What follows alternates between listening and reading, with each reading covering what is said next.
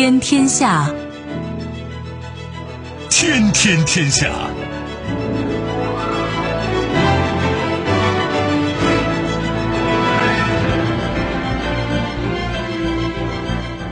历史穿行者，新闻摆渡人。听众朋友，大家好，您正在关注收听的是《天天天下》节目，我是夏萌，和我一起陪伴各位的还有本节目评论员重阳。世界纷繁复杂，新闻随时发生。今天的节目您将听到：水到渠成，中日突破性达成关税减让；一周三换，秘鲁子党国会议员萨加斯蒂将出任总统；一如既往。马克龙称不同意欧洲防务依附美国，要实现独立自主。传统问题：雷霆战将遭停播，战争片如何走出创作误区？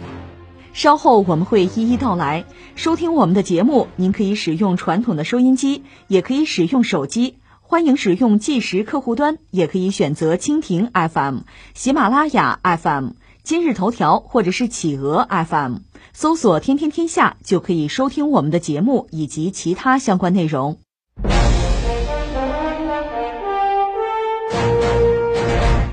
十一月十五号，区域全面经济伙伴关系协定，也就是 RCEP，终于签订了。十五个成员国占世界人口经济体量约百分之三十。作为世界第二和第三大经济体，中国和日本之间减让众多商品关税，加深经贸合作，成为协定中的亮点。我国财政部评价，中国和日本首次达成双边关税减让安排，实现历史性突破。商务部国际司表示，这也是中国首次与世界前十的经济体签署自贸协定。商务部副部长兼国际贸易谈判副代表王受文介绍。通过 RCEP 新建立了中日自贸关系，我国与自贸伙伴的贸易占全部贸易覆盖率将由目前的百分之二十七提升到百分之三十五。日方介绍，协定签署后，中国对日本最终免关税的产品比例将从百分之八上升至百分之八十六，同时，日本对中国产品的免关税比例也将达到百分之八十六。这个消息我们昨天实际上提了一句，如果你翻译一下的话，就是说，呃，既然在亚太地区这么多国家在一块签了个自贸，那这里边的相关的各国之间等于也就签了自贸，所以往小里边说，中国和日本等于说签了一个自贸。另外呢，以前大家一直关注所谓中日韩自贸区一直搞不成嘛，现在等于说搞成了。只不过我得加一个前提，就是我们期待的是更高水平的自贸，而现在在 RCEP 这个大盘子这个基础之上，不管是中日之间还是中日韩之间吧，这个自贸的水平这个程度可能比我们期待的要低一点，不是顶级的，不是世界上最优的，但是你不能说它不是自贸啊，而且所谓良好的开始是成功的一半啊，这毕竟是一个良好的开始吧。所以未来呢，不管是中日之间还是中日韩三国之间啊，从这个经贸上、从互动上讲啊，算翻开了新的一页。呃，RCEP 这么一签的是全球最大的自贸区了。这里面我们说中国得益当然很多啊，其实所有加入这个 RCEP 的相关的国家、相关的经济体都是得益的。如果说是得大于失，大家肯定愿意干这个事儿；如果相反的话，你何必签呢？你比如人家印度，人家印度算来算去觉得。呃，可能不是得大于失，觉得要吃亏啊，觉得包括中国商品在内可能会涌入印度，那印度本土的制造业会吃亏啊，所以人家不加入，这看你怎么算账，拿什么标准了？有的人脑子慢嘛，算不过账来吧？你看这个新加坡有个李光耀研究中心，他们的学者就说说印度你算错账了，你错了，这是个错误。当然是不是印度是不是真算错账了？什么时候能回过味儿了？那是人家的事情了啊。我们就说日本，日本是脚踩两只船啊。RCEP 最终他参加了，那个 CPTPP 他也扛大旗，有便宜我就占呢。这几家欢乐几家愁吧。我们讲，对于中国来讲呢，一个我们说了，一直就是在力推这个事情，现在成了，那局部的一个阶段性的战略目标达成，那当然就是一件好事。另外呢。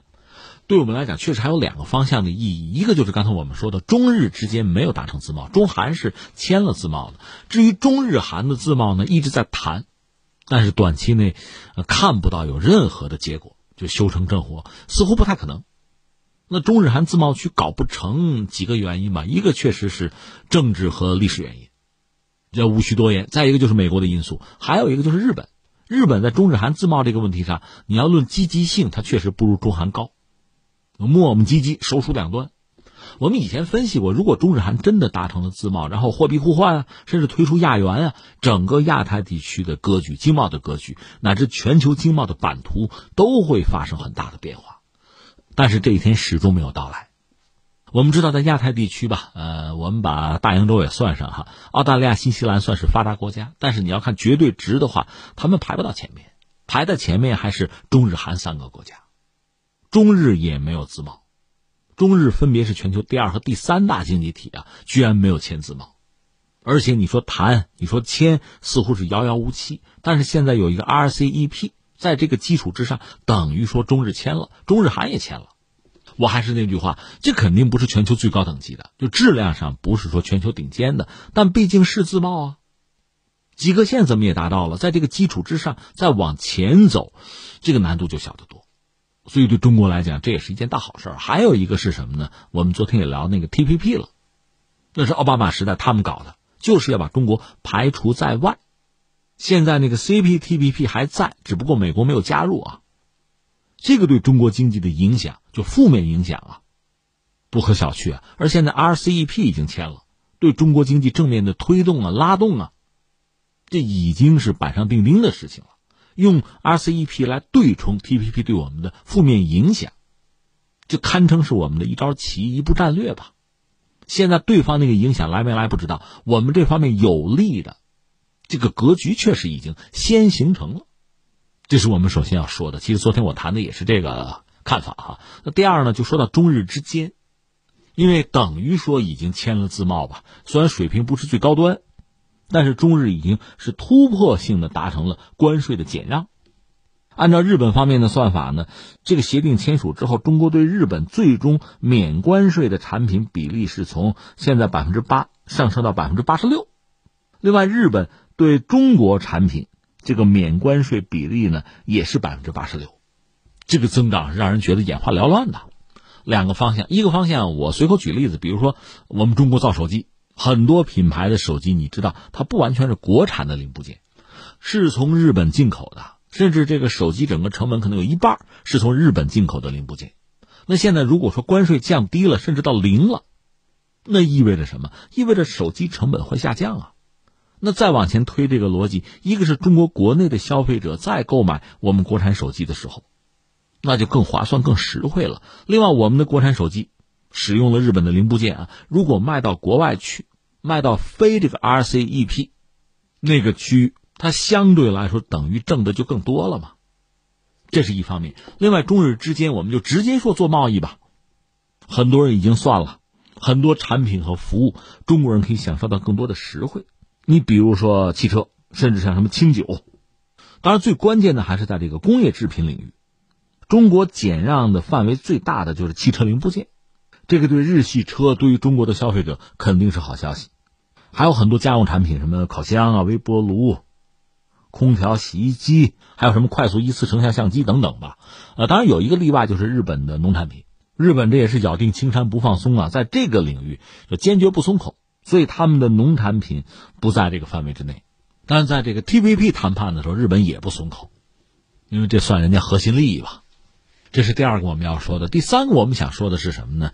就是把中日之间自贸这个事儿放一放，我们再往前推一步。你猜我要说什么？我想还说那个 TPP 或者 CPTPP，就是奥巴马时代，当时出于也是针对中国遏制中国吧，他搞的那个环太平洋伙伴关系，经贸伙伴啊。但是到特朗普上台之后呢，就完全推翻奥巴马这个战略，TPP 不参加不玩了。把大家就晾在这儿了，而日本呢，出于自身的考虑，搞那个 CPTPP，同时也是等着美国人有朝一日是不是回心转意啊，是这么一个状况。而且，这不现在美国大选基本上大局已定吧？当然，特朗普不认输哈，但是大家一般认为拜登上台的可能性比较大。他把话放在这儿了，他一旦上台呢，要把特朗普撕毁的、退出的很多东西再恢复，比如巴黎气候协定，他要重回。而这个 T P P 它也有可能重回，那你看，从奥巴马提出这个 T P P，到特朗普撕毁，到也许即将拜登上台，就这么四五年的时间吧。其实这个世界发生很大的变化。就我们中国来说呢，也很有意思。当时美国人鸠占鹊巢，对这个 TPP 进行重新设计的时候，是想把中国排除在外的。当时我们很多学者，我记得我们节目也聊过，对这个问题还有不同的思考。有的讲呢，那不参加就不参加，想办法去应对吧。现在我们看到应对的方略之一就是 RCEP，已经谈成了，签了。而也有一些学者说，早晚要加入不如早加入。像那个 WTO，是吧？你加入的晚，门槛比较高，代价就大，早点加入为好。当时就有争论啊。但是我们知道，这四五年的时间，如今一个是从中国，从官方的态度讲呢，是一个开放的态度，谈嘛，加入可以啊，谈的合适，双方同意就加入嘛。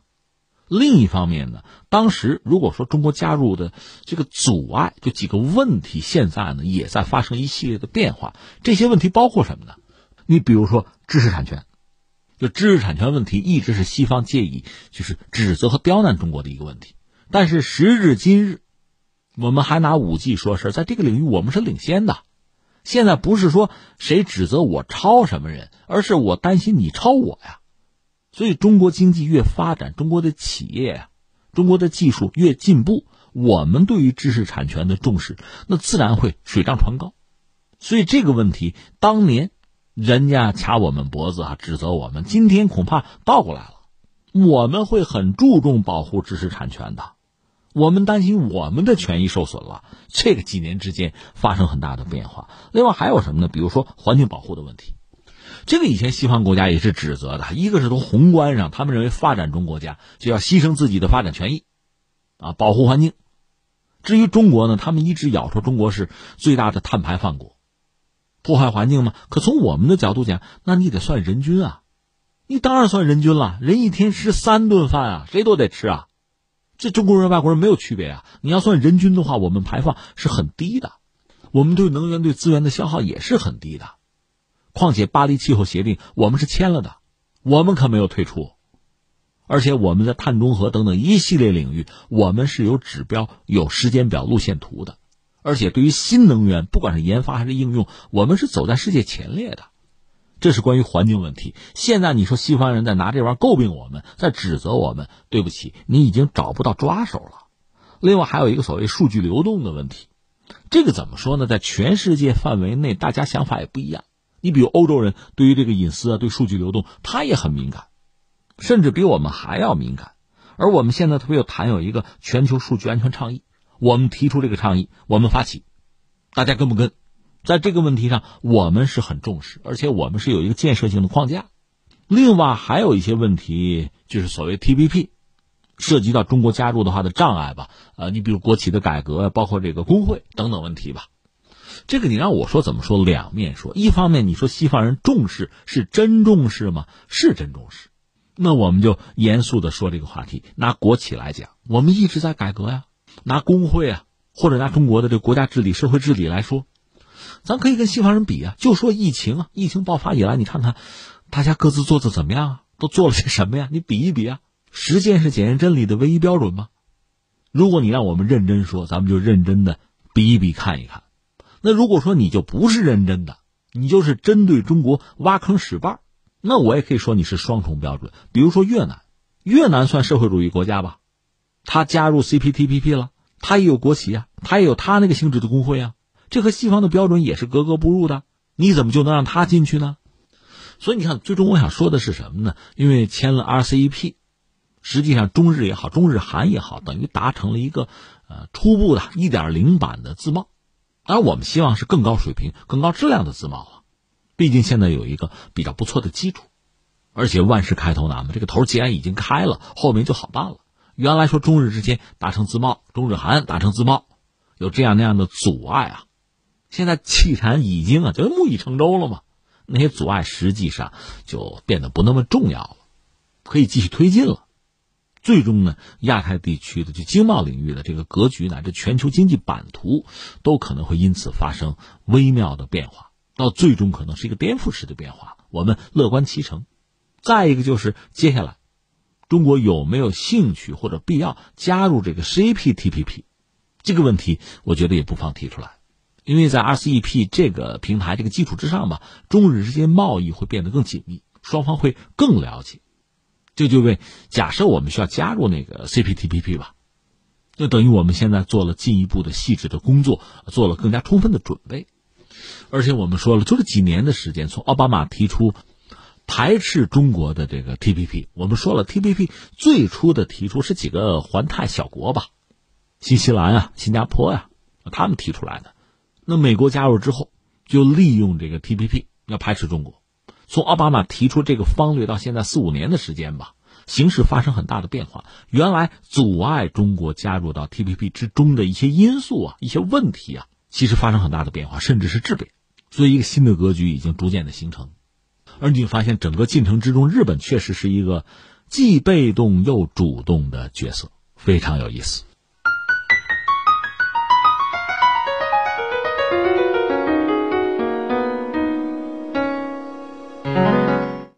当地时间十六号，秘鲁国会召开全会，对接任总统及国会主席等职务任命进行投票表决。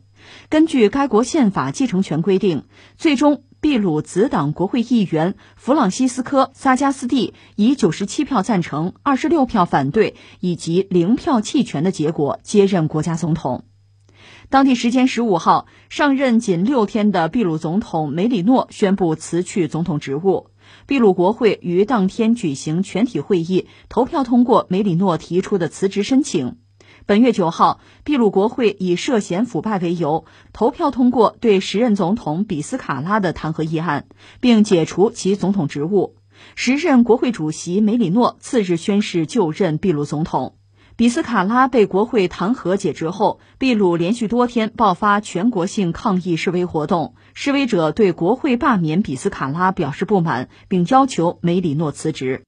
那我们现在关注的是秘鲁政坛的变化，这很快三个总统走马灯。那不管怎么说，现在是上来一个吧，但他能不能待得住哈？秘鲁这个政局能不能因此就稳定，还不知道，咱们走着瞧。但是说到秘鲁，坦率讲，他的政坛一直是这么乱。这就说到秘鲁这个国家，可能我们对他了解不是很多。大家知道他有矿，它的矿业、它的农业相对是比较发达的。这个国家其实，在拉美吧，也算是一个中等的国家，经济谈不上特别发达，也谈不上特别糟糕。而这个状况也是经过多少年的努力啊、道路的选择呀、腥风血雨啊，最后才确定下来。那说到秘鲁嘛，我就觉得。至少两个维度我们需要关注，一个叫政治，一个叫经济，而且这两者其实分不了那么清楚，但我们还得分开说。一个说秘鲁的经济现在走的，应该总的来说算是自由市场经济吧，这条路也还是对的，所以秘鲁经济这些年发展还可以。当然，疫情对它的这个冲击啊比较大，不过总的来说呢，它经济还是在一个相对独立运行的空间里吧，照常在运行。这就带来一个什么特点呢？虽然说政治比较乱，就政坛这个变化很大，但是对经济的冲击相对有限，它成了双轨制了，经济玩经济的，政治玩政治的。当然，这种状况也就是这些年吧啊形成的一个套路，之前也不是这样。秘鲁这个国家在历史上，你看啊，它社会曾经非常不太平，就政治很混乱，因为政治混乱的，在经济上也是茫然无措。秘鲁政治上一度就二战以后，我们看它啊。政治混乱，政府呢很弱，遍地狼烟。在这个背景之下，呃，滋生出一个，这得算恐怖主义组织了。秘鲁至今一般说到它最大的恐怖组织还是光辉道路。其实光辉道路现在已经衰落了，号称秘鲁的第二大恐怖组织。当然叫不叫恐怖组织，它至少是个游击组织，是武装力量啊，叫做图帕克阿马鲁革命运动。反而在这些年是大行其道，这待会儿我们再详说啊。我们现在先说的是光辉道路，这个在上个世纪八九十年代在秘鲁曾经哈掀起一轮一轮的腥风血雨啊。这个组织的领导人叫做古茨曼，古茨曼是一个大学教授，哲学教授。最后呢，和他巅峰对决的也是一个教授，经济学教授，叫做德索托。你说怎么这么乱？可以拍电影是吧？确实非常有戏剧性啊！因为就说到拉美这个地方吧，其实很多国家给人印象很深刻。比如说阿根廷，阿根廷不要为我哭泣，人们想起这个歌来了，就是老哭泣。就是这个国家，阿根廷经济一度很好，后来居然是从一个发达国家沦落成一个发展中。智利这个国家呢，它其实一直是军政府统治，比如著名的那个皮诺切特，军政府啊，铁腕统治啊，独裁啊。但是呢，他选择的恰恰也是自由市场经济这条路，这条路呢，让这个国家就是智利啊，很快的发展起来。你说军政府不是不民主吗？哎，韩国也类似。朴正熙在台上的时候也是铁腕啊，但是韩国经济就是在那个阶段腾飞的。那我们现在说的是秘鲁，秘鲁刚才我们讲过，他那个政治上吧，这政府一度非常无力，遍地狼烟嘛，各种各样的武装组织、游击队层出不穷。其实你要研究研究二战之后就拉美的这个历史啊，革命的历史确实非常有戏剧性，有大量的左派游击队，那背景就是冷战。很多所谓游击队呢，也受到了就是苏联的他那个意识形态的影响，是要推翻西方的殖民者呀，或者他们的代理人啊，领导的这个本国政府。另外就说到，在当年十八世纪拉美的有个民族英雄嘛，就西蒙波利瓦尔，他有一个宏大的政治理想，就是搞一个大拉美，就我们联合起来。那这个思想呢，后来被那个切格瓦拉被他继承，这也是革命领袖吧，一脉相承的，他也是有这个理想。所以很多左派游击队啊，就武装组织啊，也是希望看看能不能就拉美我们各国的啊左派能不能联合推翻现政权。但是他们左派游击队很多做法就是让人觉得就恐怖主义、恐怖组织似的了，就是暗杀、爆炸、袭击西方国家的使馆啊、打劫银行啊、绑架商人，就搞这个。那个光辉道路确实是其中最有名的一个。那在上个世纪七八十年代，也是和政府分庭抗礼啊，最鼎盛的时候，可能整个秘鲁国土一半被他们占了。我们说他们的手段基本上就是恐怖主义手段吧，爆炸、暗杀之类的吧，甚至到什么程度哈，直接公开有通知，就是中央政府一些官员，给你个时间限制啊，该辞职辞职，不然的话把你暗杀掉，你辞职吧。所以你现在看一些数据挺吓人。当年话说最高潮的时候，说七成的政府官员辞职不敢干了，那你说这个国家成什么样子了，对吧？刚才我们讲啊，有一个叫德索托的，这是个经济学教授，他曾经派自己的学生就调查这个国家的现状，就秘鲁当时那个状况，上个世纪就七八十年代那个状况啊，就糟糕到什么程度？就说这个国家的经济啊。说百分之五十六的市场是非法市场，就政府不允许的非法的嘛，而且也不向政府交税。另外呢，房屋百分之七十是非法房屋，整个国家六成的食品就是黑市交易，这是这个秘鲁的现状。另一方面，这个国家你说这个国家治理、社会治理现代化程度又非常之低。这个德索托也是派自己的学生做一些调查吧，就是在秘鲁啊办一家这农贸市场吧。你去申报政府那办手续需要多长时间？需要十三年。那你说我有地，我自己盖房子，咱从政府那申请合法需要多少时间？二十一年。甚至德索托的学生在秘鲁和美国同时做一件事儿，就申办一个小作坊吧，裁缝铺，就两台缝纫机裁缝铺，在美国一天把这事儿办下来，在秘鲁呢二百八十三天，所以他经济好不了啊。所以你看，实际上呢，我们就说这个周期啊。就可以看出一个国家的，就国家治理、社会治理的程度吧，包括它这个市场经济规范和发展的状况。哎，说到这儿，我这两天正好参观我们就河北省的政务服务管理办公室，它算是有一个服务中心吧，它相对智能化吧，有这个大数据，有这数据库哈，就是为公众包括为企业服务的，那效率也非常之高了。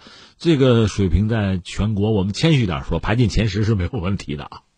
所以你经济社会要有秩序，要发展，那这个基础是非常重要的。而刚才我们说秘鲁，这实在让人觉得不可思议，是吧？在这么一个状况下，一个人合法的在这个国家生活，就盖个房，或者说我做点小生意，基本上不可能。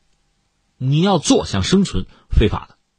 也正是因为有这样的一个土壤吧，像光辉道路这样的一个讲暴力革命的，甚至这个通过恐怖主义手段的这样的组织是大行其道。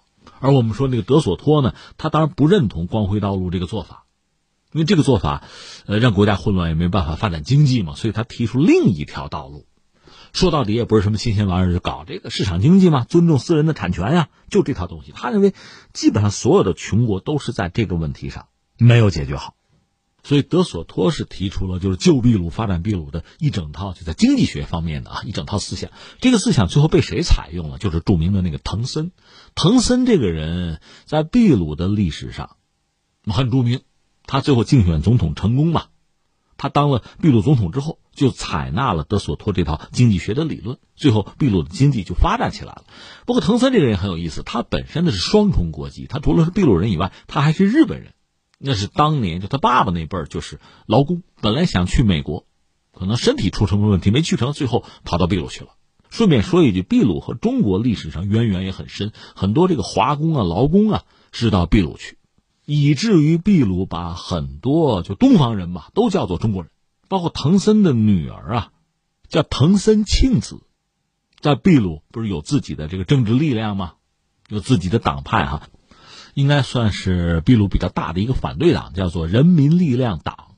这个女儿这是算日本人吧？至少名字是日本人的名字，居然也被叫做中国姑娘，就是秘鲁把所有这个黄种人都叫中国人。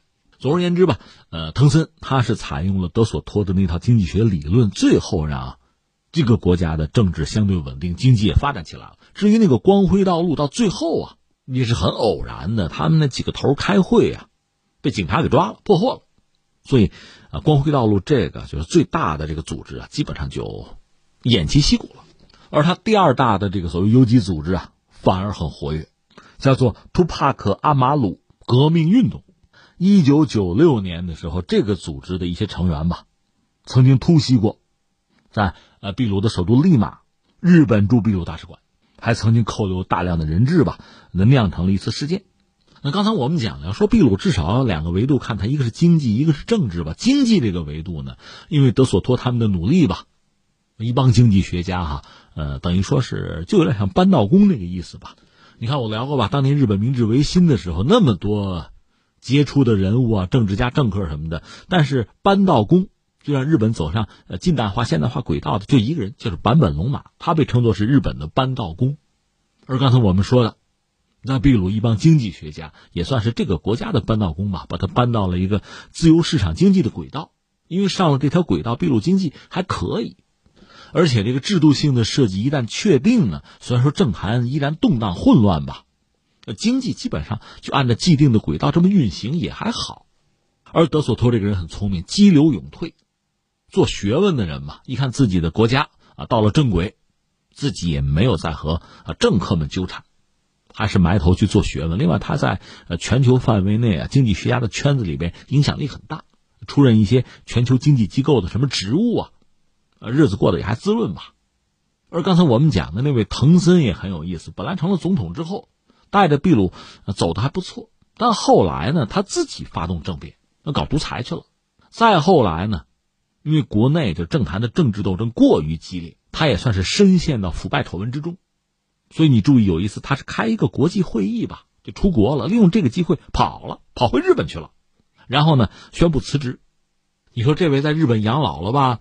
养了两年，嗯，不知道怎么回事，又想重出政坛。那你说你在日本吧，不是想回去？所以二零零五年呢，他又跑回去想参加秘鲁的总统大选，但是他呢也没有直接去秘鲁，他跑到哪儿呢？跑到了智利，而智利和秘鲁其实不对付，多少有点敌国的意思吧？你看智利就接了个烫手山芋吧，这算是敌国的前总统。现在这个人呢，在。秘鲁还被通缉，跑到我们家来，你说我怎么办？最后想来想去，说先抓了吧。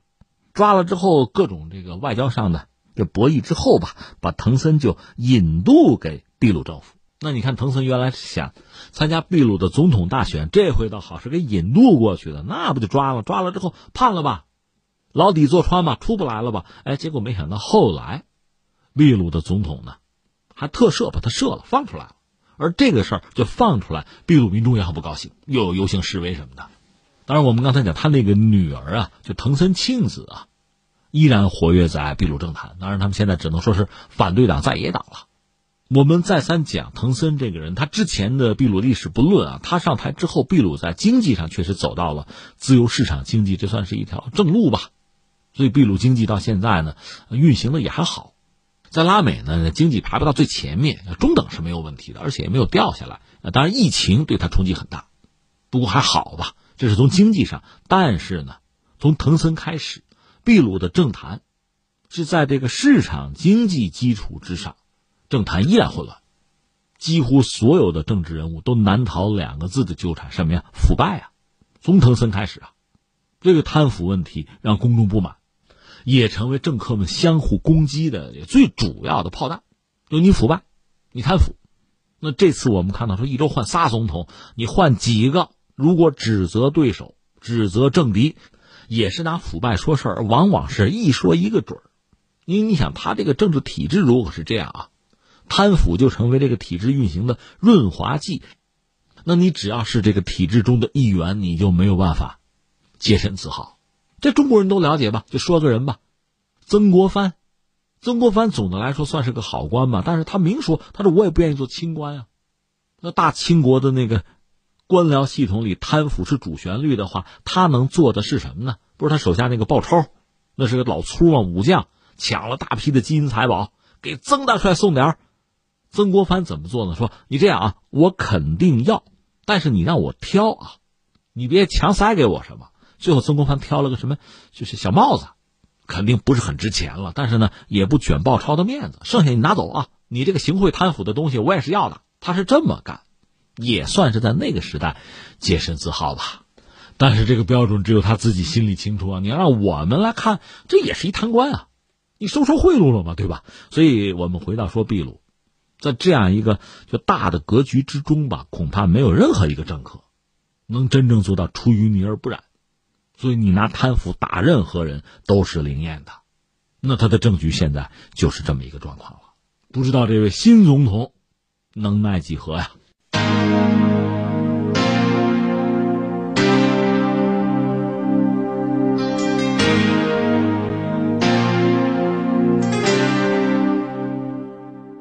法国总统马克龙近日表示，就算美国换成可能对欧洲更加友好的拜登政府，欧洲也需要独立自主的防卫战略，就像美国和中国打造的自主一样。马克龙在接受媒体采访时称，自己完全不同意德国国防部长卡伦鲍姆在该问题上的看法。他还说，相信德国总理默克尔在该问题上也会站在自己这一边。卡伦鲍姆十一月二号接受采访，并发表“欧洲永远都需要美国”的署名文章。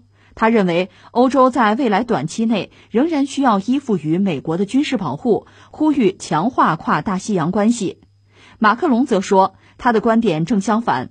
借助美国政府大选换届这个和平冷静的机遇，欧盟需要继续打造属于我们自己的自主性，就像美国打造属于美国的自主，中国打造属于中国的自主一样。说起来很有意思，就是美国大选到现在，你也没法说它彻底尘埃落定哈，恐怕这事儿到明年一月份就真正完成权力交接，就总统权力交接，呃，在那天到来之前。谁知道呢？也许会有这样那样的变数吧。但是我们知道，很多国家的领导人，尤其是，呃，美国所谓美国的盟友吧，那西方国家的领导人呢，你得表态啊。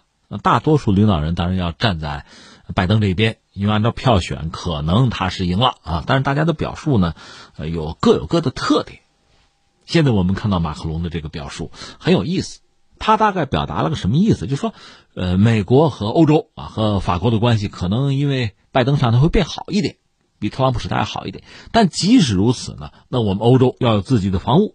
按说这事儿跟咱没什么关系吧？哎，他实际上就是马克龙，实际上还是扯到了中国。他原话说什么呢？说就算美国换成可能对欧洲更加友好的拜登政府，欧洲也需要独立自主的防卫战略，就像美国和中国打造的自主一样。美国人家有自主的防卫战略，中国也有，我们欧洲也要有，这是他的一个态度。而且他这话是有所指，因为就说前两天德国的国防部长卡伦鲍尔在接受美国媒体采访的时候，这位德国的防长就说什么呢？说欧洲永远都需要美国。他甚至发了这个署名文章嘛，就说呢，欧洲在未来短期内仍然需要依附于美国的军事保护，呼吁强化跨大西洋的关系。这是德国防长的态度，而马克龙说不对啊，我完全反对。那怎么来看待马克龙这个态度呢？我觉得也可以画仨圈啊，三个层次哈。最外边这个层次呢，其实我们可以看看历史上欧洲和美国或者法国和美国的关系吧。按照马克龙的说法很有意思，他说法国和美国历史上是盟友，共享价值观，但是比如在平等上，两国的偏好就不同。法国不是美国，在文化等领域、地理视角上，也就是地缘战略上和美国有很大的不同。因此，说法国的国防政策是依赖于美国，或者是由美国牵着往前走，这种说法站不住脚。那我们就说这个圈一句话，从历史上看，确实马克龙说的对，法国是美国的盟友。就美国刚独立的时候呢，法国帮了很大的忙，那是出人出钱出枪啊。甚至我们知道，后来法国大革命，路易十六上断头台，导致法国大革命的原因就是法国经济出问题了，财政出问题了。那财政为什么出问题？为什么没钱呢？呃，很多钱确实砸到美国了，帮美国独立了。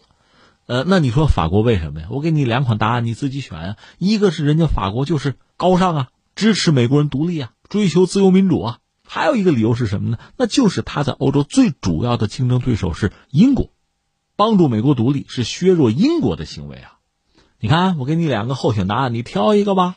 按照马克龙说法，就是法国和美国叫共享价值观。其实这个话本身，我作为一个旁观者吧，普通群众吧，我其实对这个话本身我也是质疑的，因为价值观本身是很虚的，华丽的辞藻不能代表真实的选择。所以你光说所谓价值观，把它抽象成几句干巴巴的话是没有意义的。那这个价值观落到实处，这言和行哪一个重要啊？我们更看重你的行为，你的选择。你说你共享价值观，你共享的是什么呢？是崇尚丛林法则，恃强凌弱。所以你仔细审视审视，打量打量，算计算计，你会觉得很多人说是一套，做是一套。我们就说伊核协议吧，当时谁签的？这里面最主要的角色难道不是美国和伊朗吗？那美国怎么就退出了？那么欧洲国家，我们就说法国，你得主持个公道吧？你有一个明确的表态吗？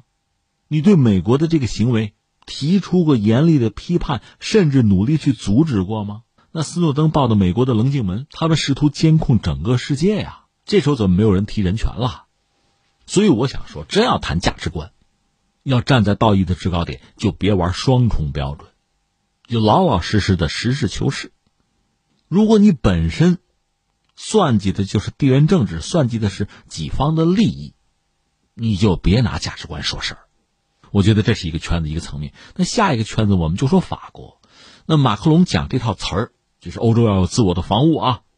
实际上，这恐怕就是站在法国的立场上，因为一旦强调欧洲的防务，其实法国得利是最多呀。在以前的时代，就是欧洲和美国靠的比较近，比如北约这个圈子里，美国是带头大哥啊、龙头老大。在这个时候，法国呀、英国、德国其实没有太多的话语权。当然，英国现在也脱欧了，在欧盟里边。法国和德国是最关键的角色，而德国二战是个战败国，所以他在很多国际事务之中吧，恐怕做就做，但是不好说。不要说德国人喊出欧洲自主防务，就是踢场球，德国赢了，你喊个德意志万岁，恐怕有人都会很敏感呀。你要复兴纳粹吗？恐怕有这些因素在，所以德国不好说什么。法国正好相反，法国可以大胆的说，联合国五常啊，现在欧盟里面唯一的联合国五常就是法国。唯一有核武器、有核动力的航空母舰、核潜艇，还是法国。所以搞欧洲自主的防务，那法国肯定是龙头老大。而且法国的军工企业，它整个军工产业吧，是比较完备的。全球范围内，我们理解有一个很完整的军工体系，美国算一个，中国算一个，法国恐怕算一个，俄罗斯都未必能算一个了。所以有法国人喊出来搞欧洲自主的防卫。那无异于是说，我法国要做领衔主演，有了欧洲自主的防卫，有了所谓欧洲军，各国的军队，那法国恐怕是头号的指挥者，而且法国因为自己军工产业相对强大吧，如果真有欧洲军，他的武器装备虽然不好说是纯粹的法国化，但是大头法国来控制总是可能的，大家都要掏军费，军费怎么也是买军火。买谁的不是买？那买我的嘛，所以这是很核心的利益啊。马克龙喊出这个话，恐怕首先是为法国来考量，这是一个圈子啊。那最核心、最里边圈子，恐怕就是马克龙自己了。我们讲过，法国大选虽然不是现在啊，但是到了布局的时候了。他现在面对的最主要的一个竞争对手就是极右派那个勒庞啊。前段时间我们说了，马克龙就法国政府呢，针对这个穆斯林极端势力，有比较强硬的态度，这个态度甚至引起了很多穆斯林国家的不满，甚至由此还爆发了口水战、外交战。另外呢，法国本身，法国社会确实最近面临就极端宗教势力的威胁啊，这个和马克龙面对一个强大的竞争对手。自己恐怕也不得不做一些强硬的表态啊，和这是有关系的。那么，所谓搞欧洲自己的防务，搞欧洲军，不依靠美国，不让美国牵着鼻子走，法国要带着欧洲自主，甚至要他没说这句话，意思差不多，要重回戴高乐的那个骄傲的民族主义时代。这恐怕就是马克龙这段时间我们看到他能够表述出来的政治纲领了。这是为未来的大选在做准备，在布局。所以刚才我们画了三个圈子，这几个圈子是不是能够很清晰的让我们看到马克龙说这个话，要拉着法国带着欧洲搞欧洲自主的防卫，不再依附美国依赖美国？为什么？原因是什么？我们是不是把这事画的就比较清楚了？当然，这是马克龙的一家之言吧。法国能不能真的做到他所描述的这一切？整个欧洲能不能达成共识，按照他指的方向走？这恐怕是一个巨大的未知数。我们讲德国，德国那个默克尔，老政治家嘛，基本上和马克龙还是站在一起的。但是这老太太快退了。那卡伦鲍姆，那是一位女防长啊，其实一度是要作为默克尔接班人的，只不过在德国国内政治啊这个大比拼之中啊，呃卡伦鲍姆似乎表现不是特别理想。但是未必没有翻盘的机会啊！而且我们讲，德国和法国毕竟不同，作为一个二战的战败国，现在美国毕竟还在德国驻军。虽然说特朗普时代呢要撤走一部分驻军，而且特朗普和默克尔关系就是美国和德国的关系，在特朗普执政这几年呢关系不是很理想。那现在可能要拜登上台，德国人想必总的来说还是想修复和美国的关系，所以卡伦鲍姆呢说这样一番话也很应景。这个话对拜登来讲也许很中听，但是马克龙显然不喜欢。那我们现在能说的是，假设拜登真的上台啊，多多少少比特朗普肯定要更重视、尊重乃至要修复和欧洲的关系。在这个大背景之下，马克龙他要搞欧洲自己的防务战略，这个想法在多大程度上能够变现、能够成为现实，我们不得不打一个问号。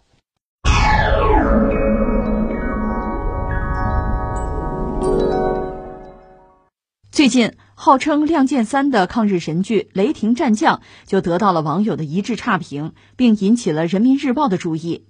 十一月十五号，《人民日报》发文点名批评，认为该剧把偶像剧套路用在抗战剧上，影视剧中考虑年轻人的习惯，创新表现方式并非不可以，但前提是尊重历史。在人民日报的点名批评之后，十一月十六号，《雷霆战将》在爱奇艺、腾讯视频、芒果 TV 三家网络平台全面下架，首播平台湖南卫视也第一时间选择了停播，官宣另一部新剧《最好的时代》来顶替《雷霆战将》。十一月十六号下午，《雷霆战将》官方微博发布图文，对网上热议的一些情况，比如说关于剧中救护队女队员的裙装问题、年轻演员不适合出演八路军将领等问题进行了说明，并且试图通过一些历史老照片来证明剧中一切都是在还原历史真相。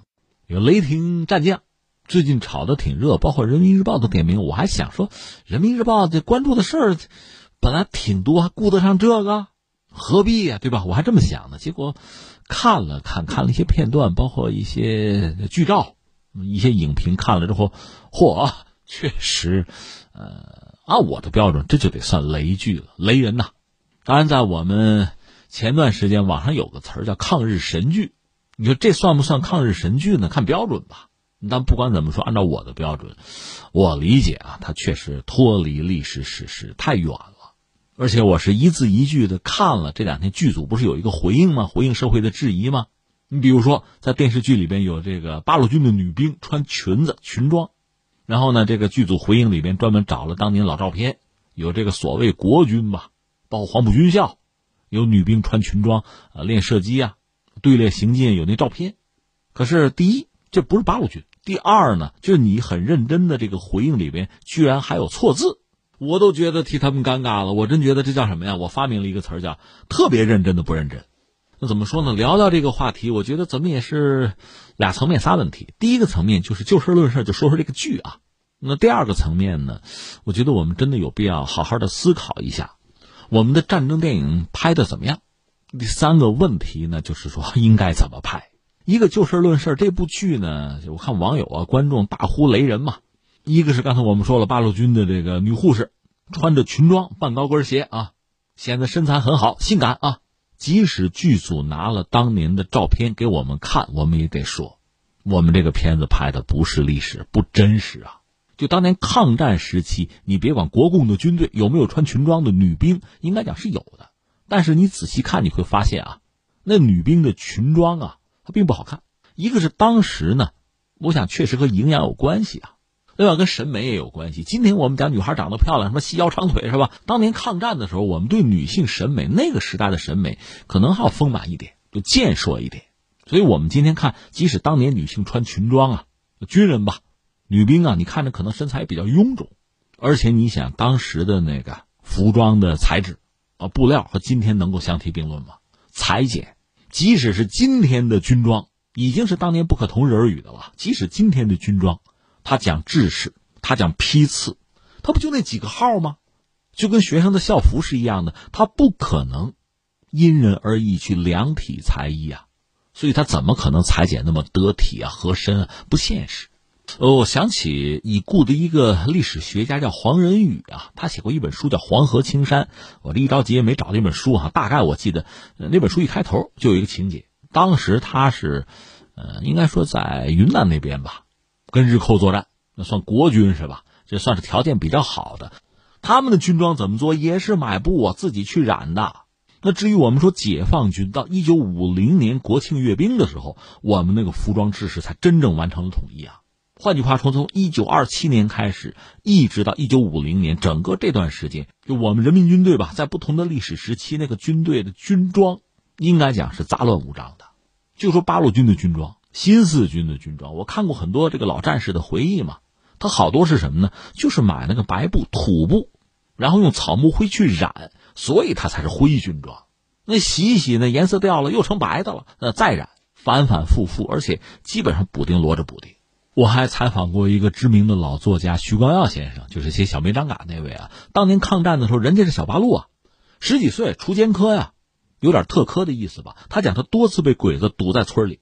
他就混在老百姓的人群之中，说起来你可能都不信，他穿着军裤，居然鬼子就发现不了。你说什么军裤啊？这鬼子都发现不了，什么颜色？而且免裆裤啊，不精神，不好看，这是真实的状况。至于这个八路军啊，独立团，每人一挺轻机枪，排着密集队形冲锋，这根本就不可想象了。一个拍军事片总要有点军事常识吧？那么密集队形冲锋，那不是让人排队枪毙吗？再就是轻机枪。八路军当时就几个士兵能合用一条枪就不错了，你说把全团轻机枪集中在一起，你琢磨能有几挺啊？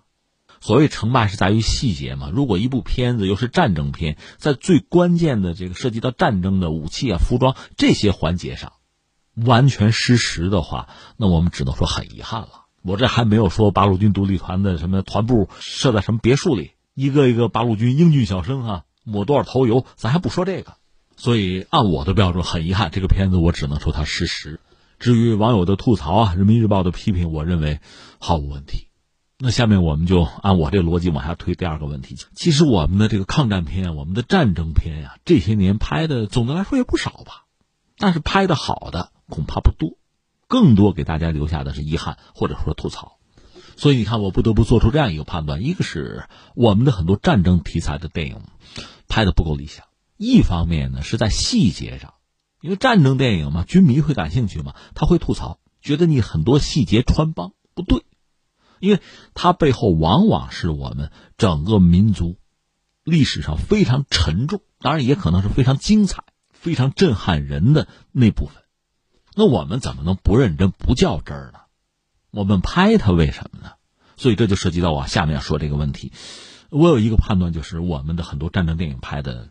让人觉得遗憾，一个是网友吐槽细节，再一个从宏观上整体上，很多人会觉得拍的不是味儿，没有劲儿。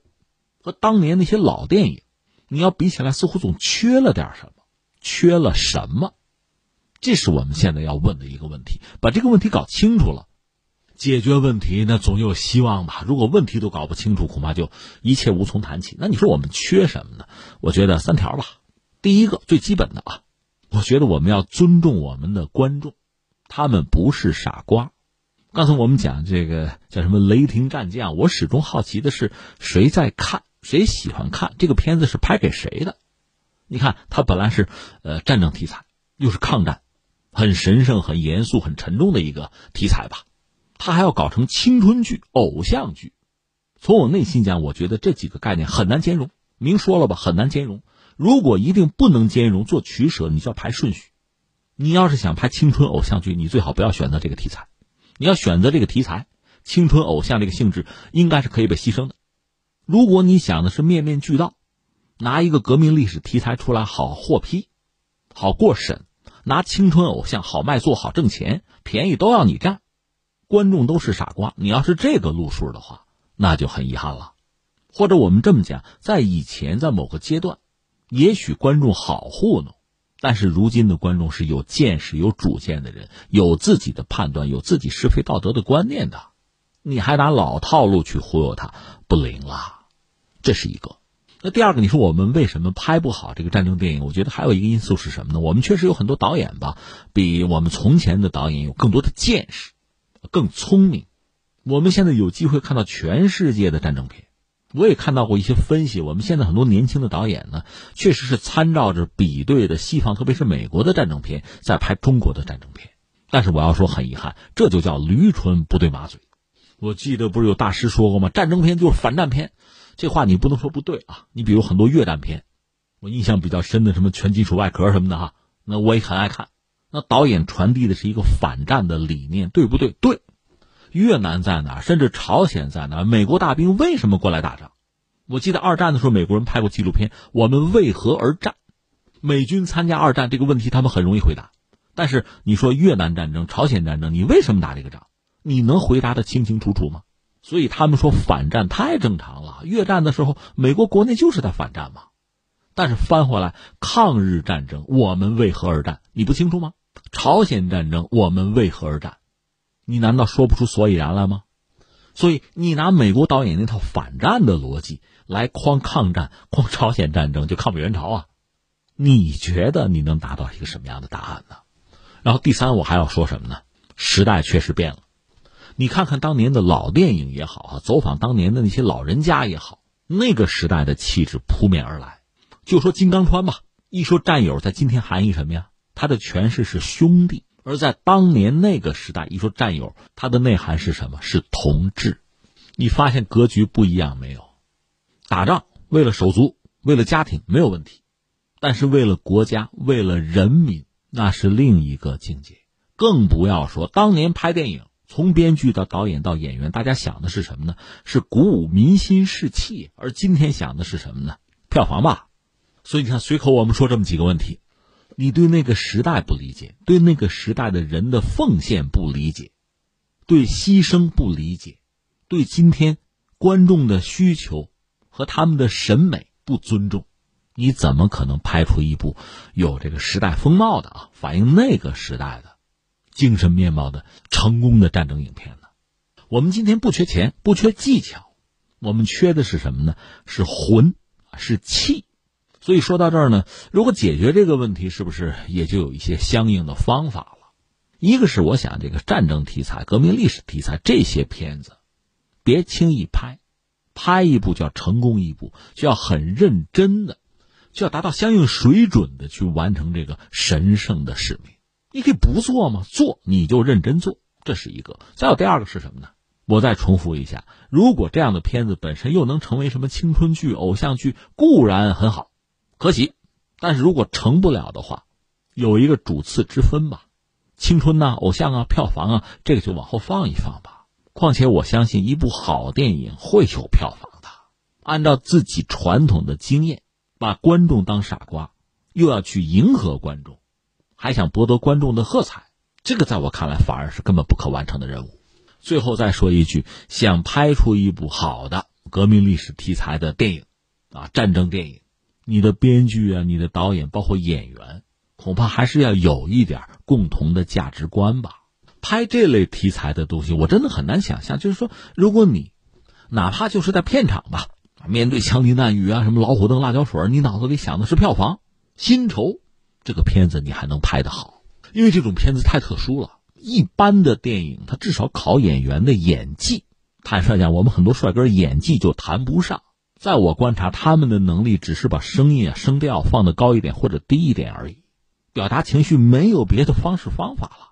可是我们要说，这类电影考的已经不简单的是演员的演技了，还有什么呢？情怀和情操啊。